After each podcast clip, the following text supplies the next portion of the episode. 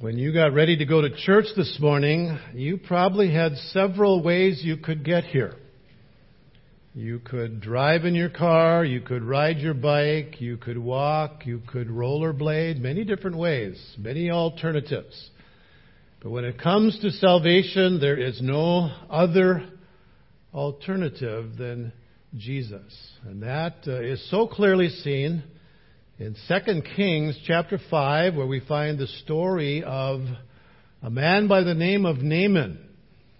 There was only one way for Naaman to be healed, and when he finally came God's way, God did a wonderful work in his life. 2 Kings chapter 5, I'm going to start reading at verse 9.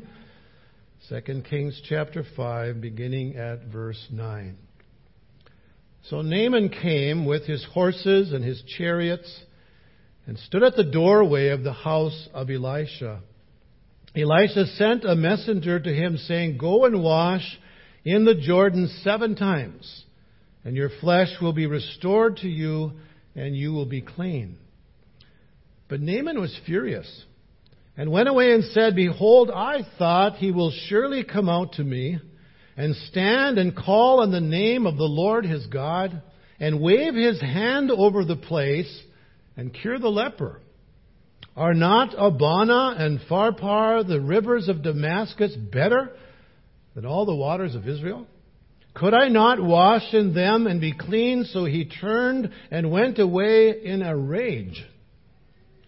Then his servants came near and spoke to him and said, "My father, had the prophet told you to do some great thing, would you not have done it?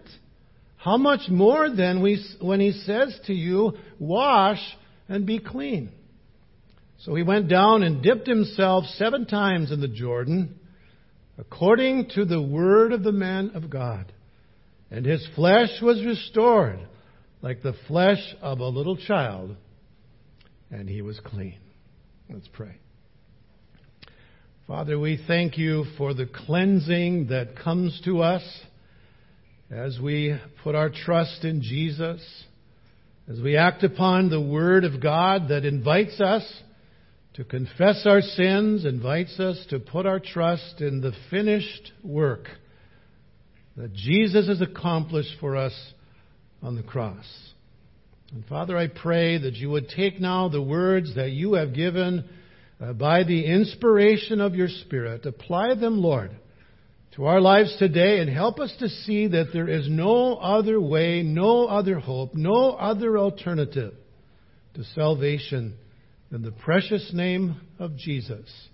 For we pray in his name. Amen. There are some people you meet in life who just seem to have everything going for them. You know anybody like that? They're good-looking, they're intelligent, they're wealthy, they have a pleasant personality, and they just seem to be the envy of everyone. And a lot of people would wish that they could be just like that kind of person. Oh, if I could be just like him. Oh, if I could be just like her. How wonderful it would be. Well, the passage that we just read describes a man who was kind of like that, a man who had everything going for him. If you look at verse 1 of this chapter, it says that Naaman was the captain of the army. He was a great man with his master. He was highly respected. He was a valiant warrior. And that might have been just some of the things about this man that people would have admired. But then you come to the last phrase of verse 1, and everything changed. All of these accomplishments, these titles, these things that we could have said about Naaman, he was a leper. And I can imagine when the physician told him, "Naaman, I got bad news for you. You've got leprosy." And he knew that that was eventually a death sentence. And there was nothing that he could do. His world must have come crashing down in upon him violently. In spite of all the wonderful things said about him, There was something that was ruining his life. But you know what? God was concerned about Naaman. God wanted to heal Naaman, and when Naaman finally came to the place that he realized that God was the only one who could heal him, his life was miraculously changed. He was healed of his leprosy. And Naaman came to understand that day of four fundamental truths when he dipped in the Jordan River 7 times and came up clean, restored. The first thing he discovered is this, that there is no other way but grace. No other way but grace. Naaman was a Gentile, the commander of an army that was against the people of Israel. He was not a part of the covenant that God had established with Israel. But God reached out to Naaman in his need, and he did it in a very interesting way. We look at verse 1, and we see that God had given victory to the enemy army that Naaman was the captain of. And we're told then, verse 2, that they had gone out in bands. They had taken captive a little girl from the land of Israel, and she waited on Naaman's wife. And she said to her mistress, "I wish that my master were with the prophet who's in Samaria. He would cure him of his leprosy." So Naaman went in and told his master, saying, "Thus and thus spoke the girl who's from the land of Israel." Then the king of Aram said, "Go now, I will send you with a letter to the king of Israel." So he departed, verse 5. He took with him 10 talents of silver, and 6,000 shekels of gold, and 10 changes of clothes. Now, I'm as sure as I can be that it wasn't very easy for this little girl to be taken captive and to be brought into the house of Naaman. And I'm sure she probably wondered, "Lord, what are you doing? Why this? Why have you brought me to this land?" But she became God's instrument. She became God's missionary to Naaman. And instead of despising him for taking her into his home as his servant, she cared for him. And she knew of the prophet Elisha. And so she told Naaman's wife, "I wish that my master would go to Elisha, because Elisha would cure him." And so God graciously put this little girl into the life of Naaman so that Naaman could hear about how he could be cleansed. Naaman was not seeking after God. But guess what? God was seeking after him. And that's the way it works with all of us, right? It's not we who seek after God, because by nature we don't. We do not seek after God, but God is the one who seeks after us. Isaiah 53:6 says that all of us, like sheep, have gone astray. Each of us has turned to his own way. But Jesus said he has come to seek and to save that which was lost. I believe it was no coincidence that this little girl was put in that home. God had put her there. God had placed her there so that Naaman could hear the good news that he could be cleansed. I would call that a divine appointment. God's missionary to Naaman. Now, it's obvious that Naaman and the king of Aram didn't really understand what grace is all about. They decided that Naaman should bring along with him a chariot load, and I mean a chariot load, of gold and silver. Verse 5 says he took 10 talents of silver and 6,000 shekels of gold. And if you're wondering what that translates into, that was 750 pounds of silver and 150 pounds of gold. That took a chariot. And in today's value, if you're wondering what that is, $250,000 worth of silver and $3.5 million worth of gold in today's value. Can you imagine that? $3.75 million worth of precious metals. Naaman evidently assumed that Elisha would expect to receive something, some expensive gifts in return for the healing. So here he comes. If I've got this for you. I'm going to give this to you if you just heal me. That's a typical approach of sinful nature, right? You got to earn something. You got to give something so that God will give something in return. And Naaman didn't understand grace, did he? And there's a lot of people in our world today that do not understand the grace of God. Because if you ask them, if you were to stand before God today, and He were to ask you, why should I let you into my heaven? What would you say? And you know what you'll get about 9 times out of 10? I'm a good person. I try to do my best. I try to live by the golden rule. I try to keep the 10 Commandments. They don't understand grace. Human nature does not understand grace. But that's the only way. The only way we will be saved is by the grace of God. It is not of works, lest any man should boast. It is a gift of God. And over again, the Scripture makes that so clear. I think of 1 Peter chapter 1, verses 18 and 19. Could have been written for Naaman. Knowing that you are not redeemed with perishable things like silver or gold, from your feudal way of life, inherited from your forefathers, but with precious blood, as of a lamb, unblemished and spotless, the blood of Christ. That's how we are redeemed. And when we come to the Lord's table this morning, we are reminded of that it's the redemption offered through the blood of Jesus, completely by the grace and mercy of God. There's nothing you can do to be saved. There is nothing you need to do to be saved. And if you come to God presenting your good deeds as if He should give you, you merit salvation, that is an offense to God. And you know why it is? Because in effect what you are saying is that what Jesus Christ did on the cross is not enough. And it is enough.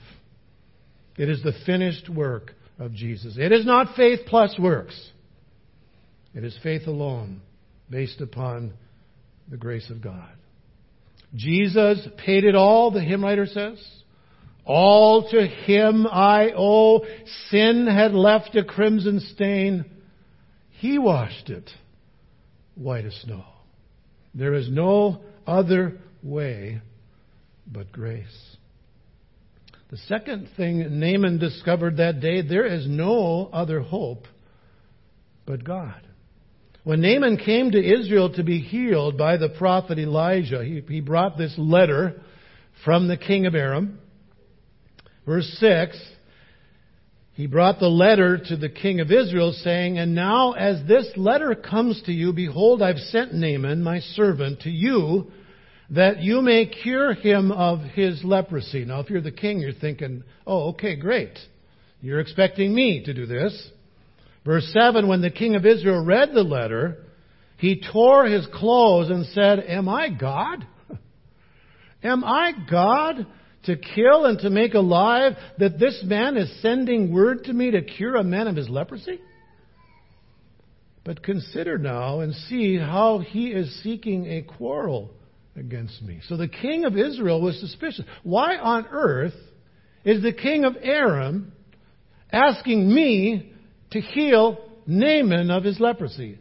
He must be picking a fight. He must want to go to war. And so he completely misunderstood the request.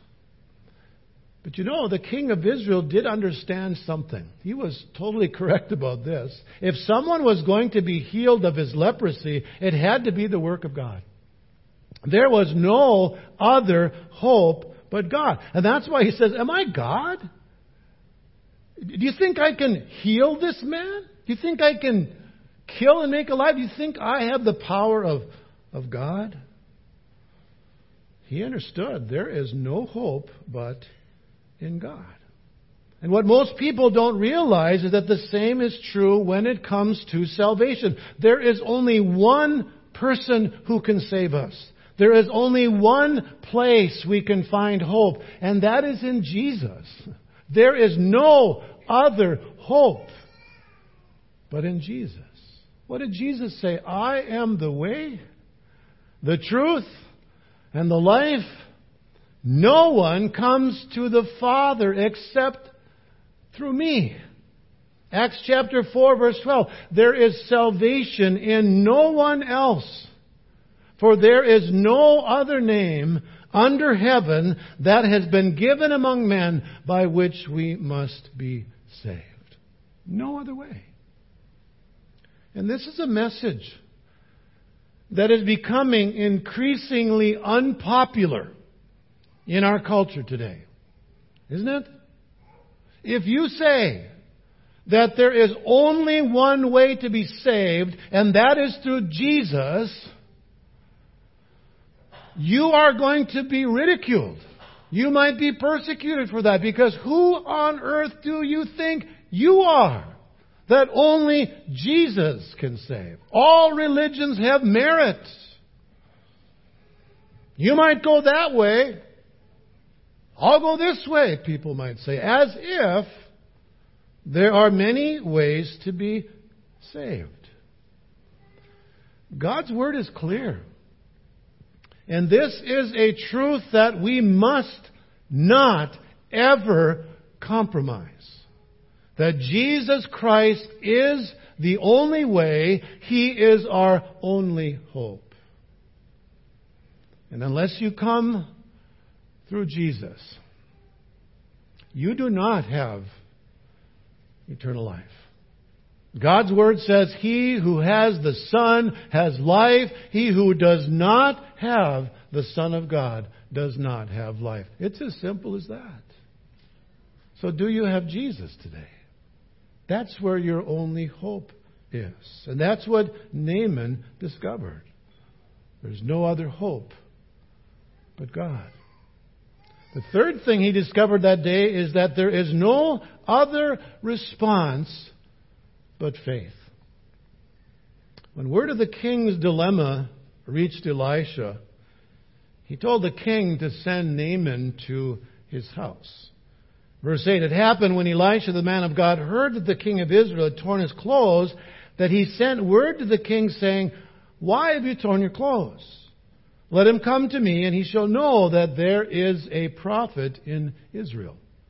So Naaman came with his horses and his chariots full of gold and silver and 10 changes of clothes. And he came and arrived at the doorway of the house of Elisha. And Elisha sent a messenger to him. This might have offended Naaman. Elisha himself didn't even come. He just sent a messenger to him. Go and wash in the Jordan 7 times, and your flesh will be restored to you, and you will be clean. Now, was that difficult? Was that hard? Couldn't understand that? Very simple request. But Naaman was not convinced. In fact, he got mad. He was angry. Here's a guy coming with leprosy, and he's told what to do, and he gets mad. Verse 11. But Naaman was furious. And he went away and said, behold, I thought he will surely come out to me and stand and call on the name of the Lord his God and wave his hand over the place and cure me. And then in verse 12 he says, are not Abana and Pharpar, the rivers of Damascus, better than all the waters of Israel? Couldn't I wash in them and be clean? So he turned and went away in a rage.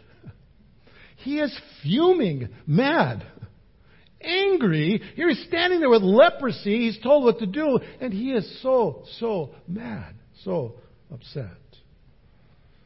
It was about a 100-mile trip he had taken there, and now he's going to walk away pouting. He's upset. So what was his problem? Well, he was convinced that it just can't be that simple. There's got to be more to it than that. And Naaman's servants recognized this. Look at verse 13. Then his servants came near and spoke to him and said, my father, I'm not sure the tone of voice, but if that had been me, I'd say, my father, had the prophet told you to do some great thing, would you not have done it? And what's the obvious answer to that? Yeah. How much more then when he says to you, wash and be clean? Naaman figured there has to be more to it than that. And the servant says, if it was some great thing you to do, just do what he says. Take him at his word. This word is coming from the prophet. This word is coming from God. Just take God at his word. And boy, I'll tell you, there's people today that are just like Naaman, right? How can I be saved? You repent of your sins and you put your trust in Jesus. There's got to be more to it than that. It can't be that simple. It is. Jesus said, except you become like a little child, you'll not enter the kingdom. What does a little child do? They trust you. And when Jesus gives us his word, the gospel, we trust him. We stand on that word. Naaman said it just can't be that simple. The other problem, he said, is that I'll do it my way. I'll do it my way. As Naaman thought of dipping in the Jordan River, he said, you know what? I've got a better plan. I've got a better way. There's these rivers in Damascus, Abana and Pharpar. They're better than the waters of Israel, better than this Jordan River. Why can't I just wash in them and be clean? So he turns away in a rage. So instead of responding in faith to the Word of God, he responds with unbelief. And had he not finally listened to his servant, he would have died a leper. He would have gone back to his land a leper. Dr. Donald Gray Barnhouse used to say, everybody has the privilege of going to heaven God's way, or going to hell their own way. Quite a statement, huh? Everyone has the privilege of going to heaven God's way, or going to hell their own way. And there are a lot of people today going to hell their own way, because they refuse to come God's way. They refuse to acknowledge they are lost, they are sinful, they are under the condemnation of their sin, that Jesus Christ is the only way. Who was the singer that said, I did it my way? Who was that? Sinatra, yeah. I did it my way. That's what people are saying today about salvation. I did it my way. You won't do it your way, because there's only one way. And that's by coming to Jesus by faith. Taking him at his word. Putting your trust in the promise of God. There is no other response but faith.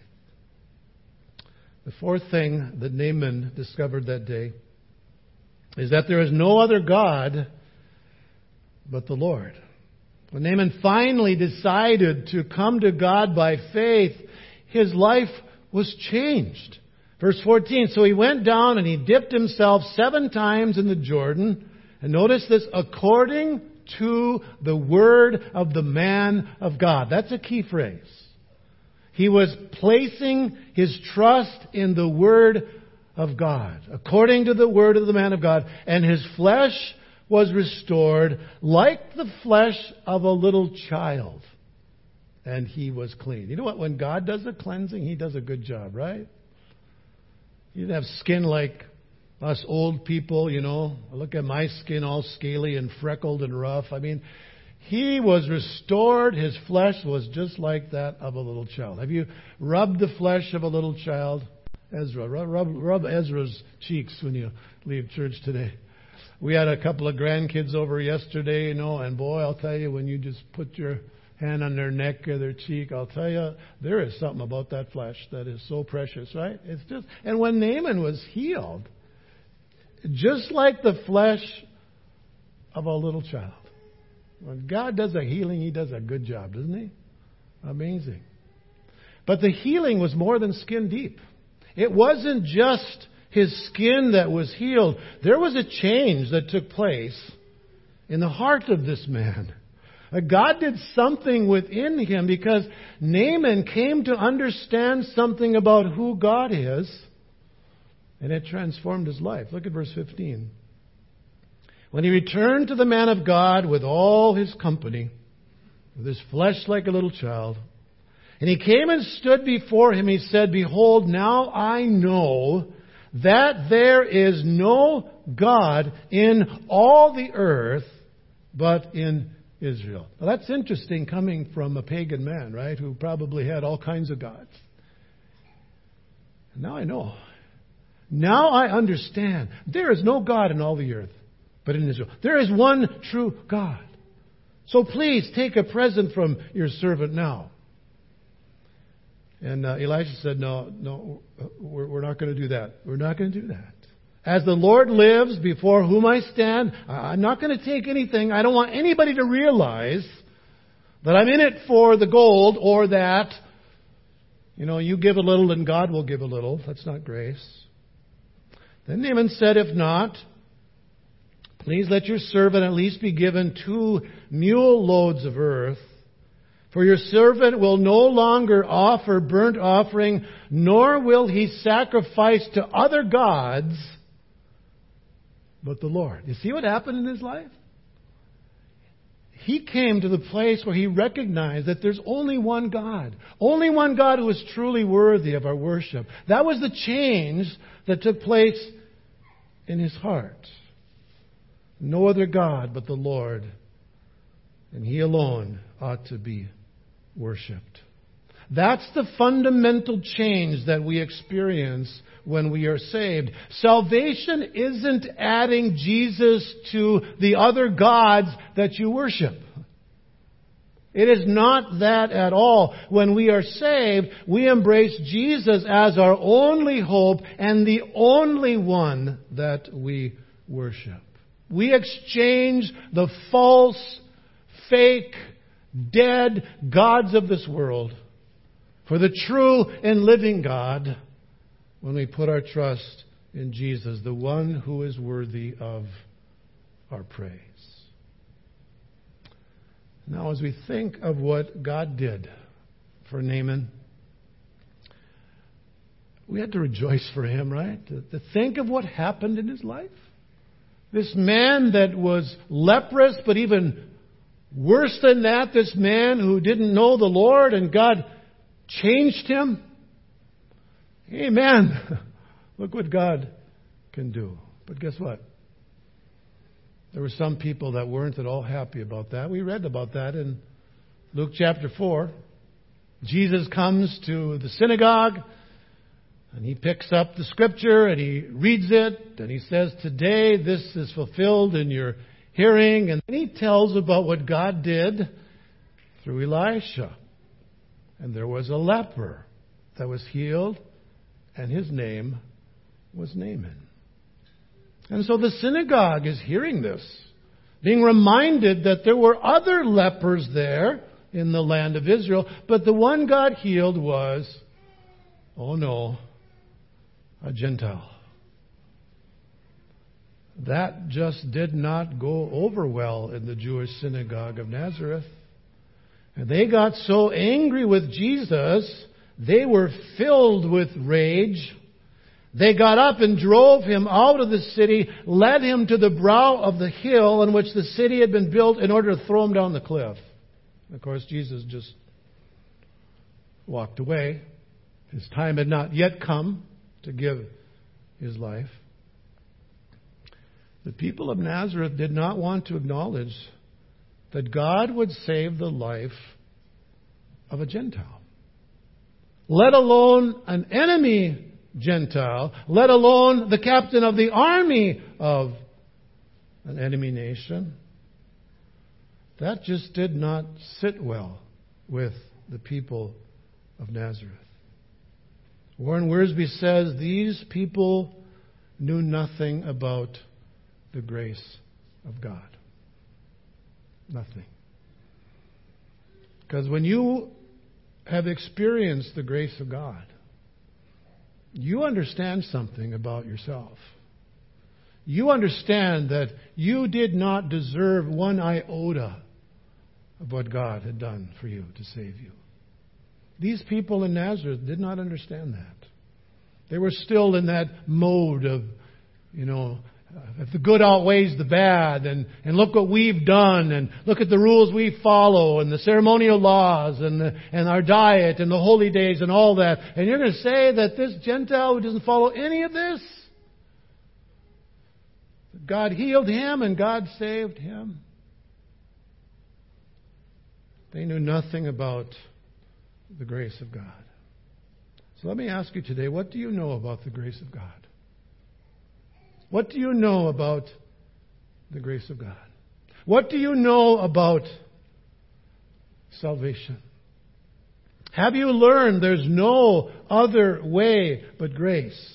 Do you understand there is no other hope but God? There is no other response but faith. There is no other God but the Lord. When it comes to salvation, there is no other alternative. Coming to church this morning, you had several alternatives. When it comes to heaven, there's only one. And Naaman finally came to understand there's only one way.